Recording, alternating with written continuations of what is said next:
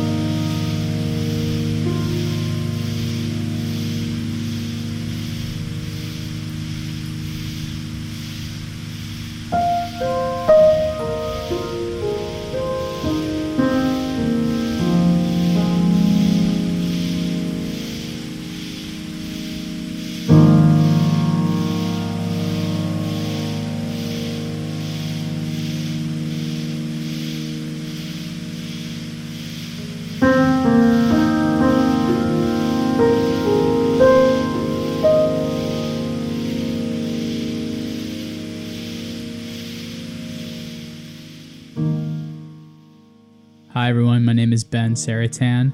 I'm a musician from Troy, New York, and I have a record coming out the end of this month called Cicada Waves on NNA tapes.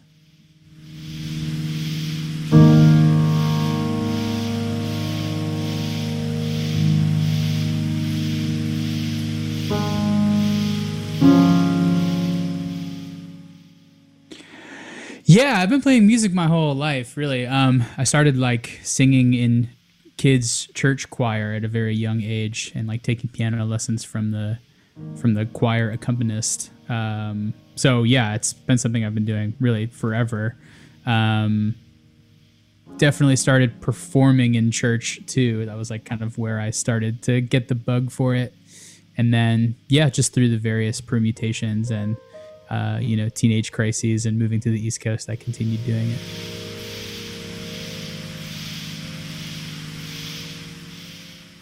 you started off in choir and you have other albums where you are vocal. You know, you have a lot more of a vocal um, presence, and this one as an instrumental during COVID. Can you talk uh, a little bit about your approach to to this album versus some of the other ways you've recorded, um, specifically at, in this artist residency and in the and in the space that you inhabited during this time?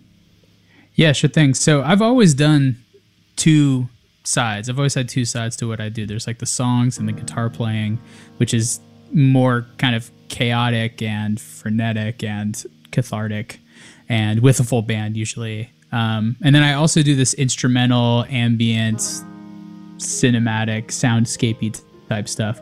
And I've always kind of not necessarily alternated releases, but I have these two sides to my to my work. And last year, uh, right before I started making this album, I was trying to figure out a way to record a piano and process it so that the sustain of the piano chord could be its own generative ambient drone thing. And I made a, a lot of recordings while I was quarantining. I, my my uh, my partner is a sculpture professor and a sculptor, and she was working at a liberal arts college in the middle of nowhere in Ohio, and it was a great place to spend some time during the early days of quarantine last year. So it was just kind of the two of us on this completely abandoned college campus, surrounded by farmland, and um, convinced the uh, music director there to let me play their concert grand piano they had in this beautiful recital hall. So a lot of the time for the first, I don't know, four or five months of quarantine, I was just playing this really beautiful piano in a perfectly still room, completely alone. And I was trying to make the piano sound like this otherworldly thing. So that was kind of what I was starting with. But I had been offered this opportunity to go to Georgia and do the Hambidge Center residency, which Hambidge is an amazing place. They've been an artist colony for almost 100 years. Um, it's in the woods in the Appalachian Mountains, right at the northern border of Georgia, almost in North Carolina. And I thought I would continue making these really pristine, kind of alien, untouchable, perfect plastic piano recordings. But the studio I was playing in and the piano I was playing on just had completely other ideas for me and basically refused to be quiet enough and pristine enough to make this plastic kind of perfectly I'm imagining like a perfectly spherical like spaceship is kind of what I wanted to make. But every time I turned on a microphone, there'd be some huge weather event rolling through or these swarms of cicadas. And eventually I just got frustrated enough. I said, okay, I'm just going to give it up. I'm going to let them be what they want to be. And I'm just going to play along. And that's how this album came to be. Nice.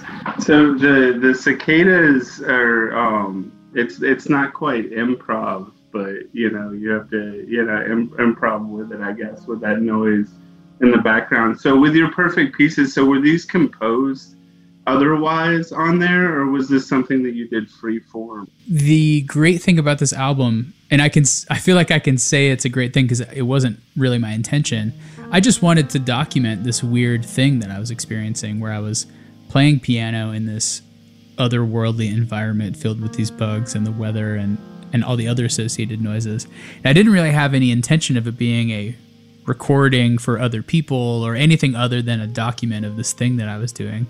So it has this real kind of beginner's mind vibe to it where they are fully improv, but there's a lot of space and there's a lot of just letting things happen, which is not typically what I do. I especially as a guitar player, I play very fast and very loud.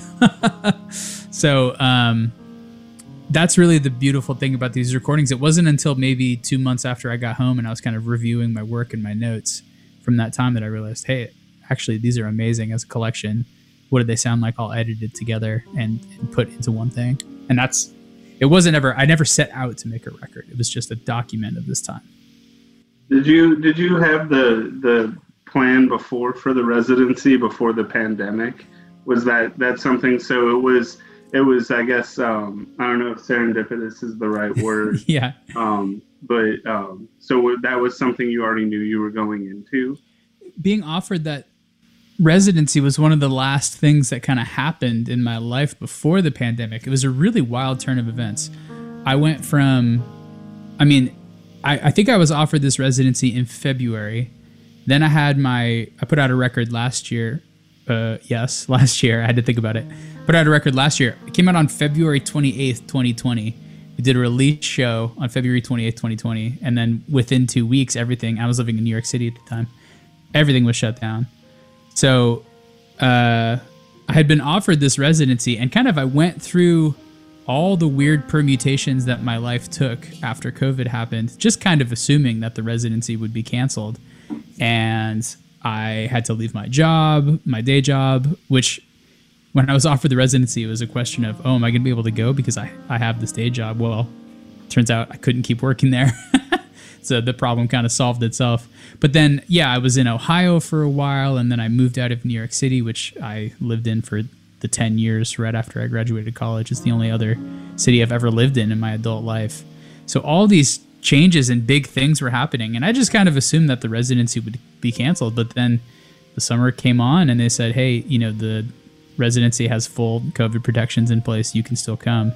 And it was this really surreal experience of driving all the way down to Georgia. I didn't feel safe flying at the time.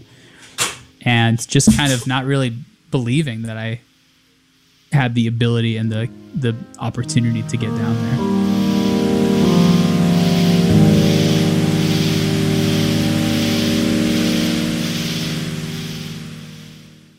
I think cruci- crucially, uh, there's no internet service and no cell phone service at all in the studios at Hambidge. There's only a cordless phone that can only receive calls in.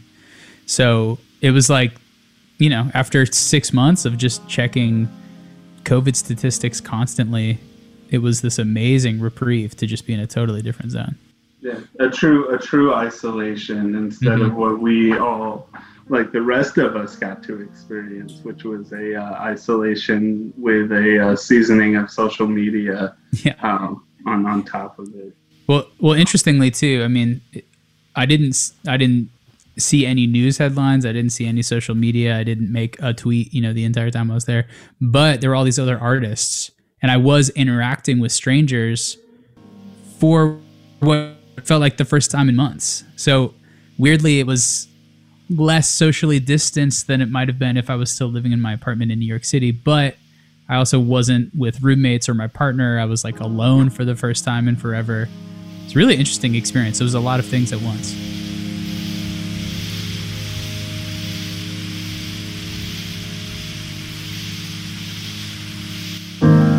So you talked about releasing an album right before that. How how has this experience and even coming into this album, how do you see yourself moving forward? Has this shifted your perspective on how music is going to be distributed or how you're going to reach people? Yeah, I mean, that's a big question, but I think everything I did involving everything I did in in service of making music stuff happen, whether that's making a recording or putting out a record or organizing shows or whatever, all of that was in service of getting people together. Um, that was what I wanted. That was what I did it for, you know, to see people at shows and see other musicians perform. I was running really a, uh, just the best part of living in New York for me, besides going dancing all the time, was um, we had a we were running a venue out of my living room for like the last two years I lived in New York called Tortoise Town. They were like these Sunday night semi semi acoustic, sometimes full band shows that were just really amazing and it was all about just gathering people together and not being able to do that. I mean, it's just made me really re- rethink things and reprioritize things. I, I don't have any definitive answers currently. Uh, similarly to even getting the opportunity to go do this residency, I'm kind of amazed that I have the opportunity to put out this record from that residency that felt like an amazing opportunity. So I- don't know what's going to happen. I think this summer is going to be a time of people coming back together to hear music and perform music together. I know, at least in the city, it's already happening, and I'm starting to see that in my area too. But as far as the future goes, I don't know. There's going to be a lot of economic precarity when uh, the unemployment runs out because I know a lot of musicians and gig workers are relying on those payments. I don't know what's going to happen in September.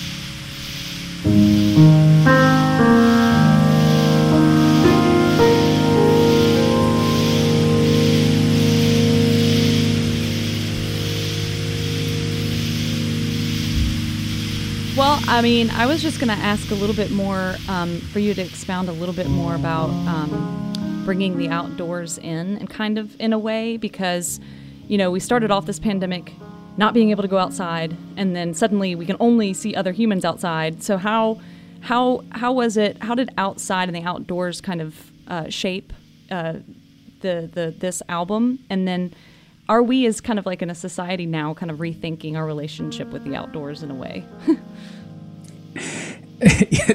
you know, you remind me of this like maybe not that pertinent anecdote, but I think it was uh, yeah Labor Day weekend. I went camping like really far upstate, almost in Canada, and on the way there, it was like the Saturday of Labor Day weekend, and they had those you know those road signs they put out when there's like a road closure, the big rectangles that flash with messages. They had at every major hike point in the Adirondacks leading up to the campsite we were going to, they had these flashing highway billboards out and they were basically saying like so many people are hiking on these hiking trails today that it's a covid risk. And you could see like the cars were parked along the highway. They were like the, the parking lots had overflown uh, over overfilled and they were parked along the shoulder of the highway which seemed really dangerous. And these these billboards were blinking seek other hikes which i just thought was like that's such a beautiful phrase. And like something i say regularly now so yeah i do think i do think people are seeking other hikes now um, i like something you said about we interact with people outside and it has changed the outside space i think like sidewalks and cafe backyards and common areas in cities are just so charged now and so important and so vital to so many of us. It's really cool to see that. Because I would hope that in this time of everyone being home all the time, they kind of take shape and better stock of who their neighbors are and what the community actually is in its physical manifestation. Um, but we're also talking about outside as far as like nature goes. And of course, like this record is the the ratio of nature noises to piano playing on this record is like 80 20 it's like more the sound of the piano not being played and letting the other sounds hit the tape than it is you know actually like playing the piano prodigiously. And i think you hit the nail right on the head. I mean outside was the safe place. Uh, and when i was making this recording i was like constantly jogging on the road. I found it like really satisfying to run to the border of North Carolina while I was in residence because it just felt cool to run across the border. So I was doing that every morning and I was hiking all the time. And the album art is, I don't even know the story. I need to ask somebody at the residency, but the album art is a picture from a hike I took. I just found a baby grand piano rotting in the woods miles away from anywhere. I have no idea how it got there. It might be an art piece. It's not really clear. um, John Cage left it there, I guess. yeah, exactly. Exactly. Yes. I mean, I, does a piano know. make a sound if it's in the woods? Well, you know, there's that great La Monte Young piece. It's like one of his Fluxus pieces where he, I forget what it's called, but it's, you know, one of these text pieces where essentially he says, you know, the performance is you feeding a bale of hay to a piano. And the performance is over when the piano is done eating. Full. um, I feel like I mean, I'm I'm I'm less of a fan of La Monte Young in my in my 30s, but in my 20s, he was, like a big guiding light for me. Um, and I think that piano piece, you know, feeding the bale of hay to the piano was was really kind of on my mind while I was playing for this record. Well, um, I, uh, the other thing I wanted to ask uh, briefly about was the video that you released mm. for the um, Fog Rolls song. Um, can you talk a little bit about that um, and the the uh, idea behind the video and all that? Yeah, sure thing. Well, I I am um, uh, I'm working freelance right now, which is this is the first time that's ever happened to me since I was maybe 14. I've had a day job my entire life, so it's been a big transition, and uh, of course, I have a lot more time on my hands. So basically, that is all to say that I actually made videos for every single track on this record and they're all different. They all have different approaches. The one you're referring to is for the closing track, which was the first one we released, and it was the one I kind of like didn't have a concept for. Um, and I was I've been watercoloring a lot. That's like a classic quarantine activity. It's like baking sourdough or growing your own mushrooms. Like everybody has a hobby now. So I've been doing a lot of watercolors, and I was doing these watercolor animations that were just these kind of simple swirling lines but they weren't like enough. It didn't feel like it had enough potency. And this was happening kind of in the dead of winter. I live three hours north of New York City now, which is like frigid wasteland in the wintertime. um, it was snowing all the time, and it seemed like I just had to do something with the snow because that was all we had.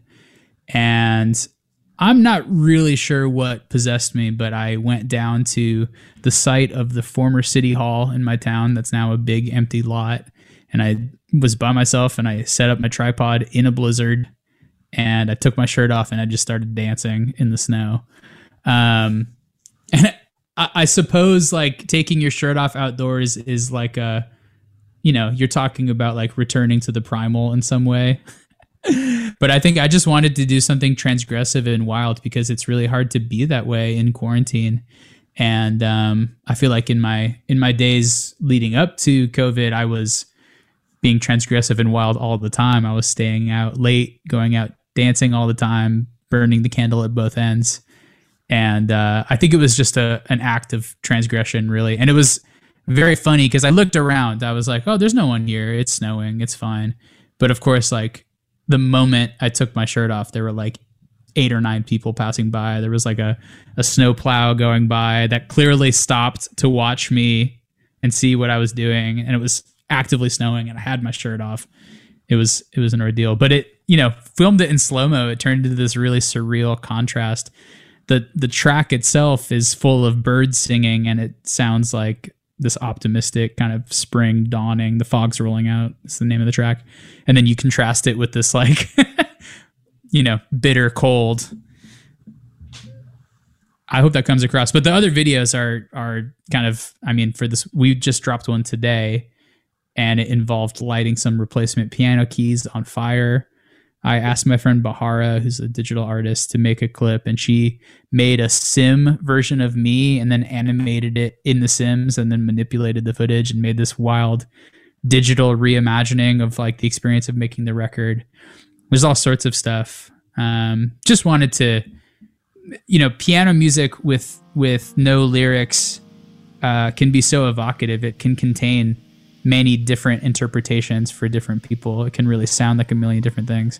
So I felt like it was important to present like different possible interpretations of, of each of each sound.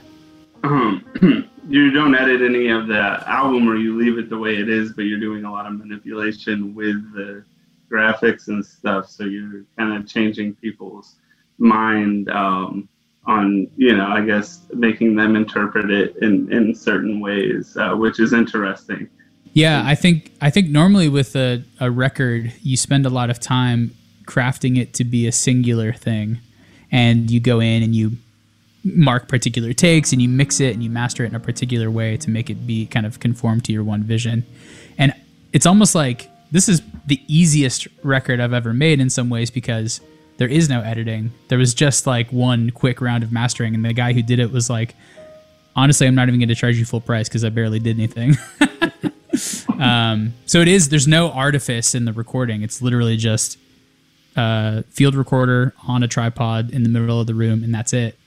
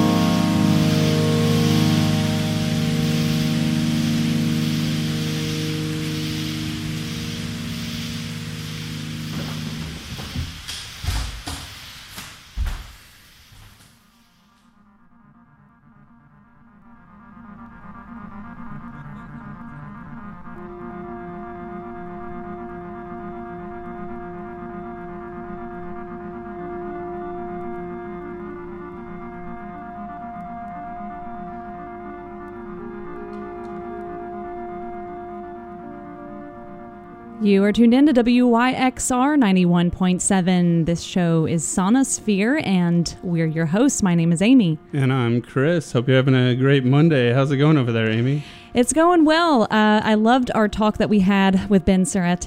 He was such a great, like, nice guy, and uh, and that album is pretty cool. It's like chill.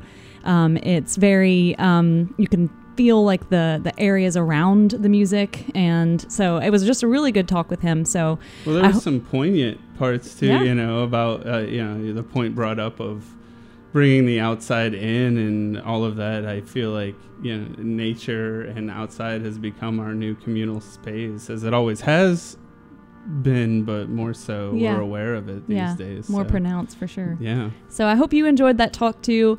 Um, so now we're going to continue. We're going to play uh, some more chill songs, minimal, uh, classical, uh, also just some ambient music over the next half hour that we're here with us on Sonosphere right here on WYXR. So up next, Chris, what do we have? Uh, we have They Go Long, which is going to be from the Stalker soundtrack. Uh, Eduard Artemyev uh, and uh, that Tarkovsky film, one of my favorites ever. So here is They Go Long. Nice.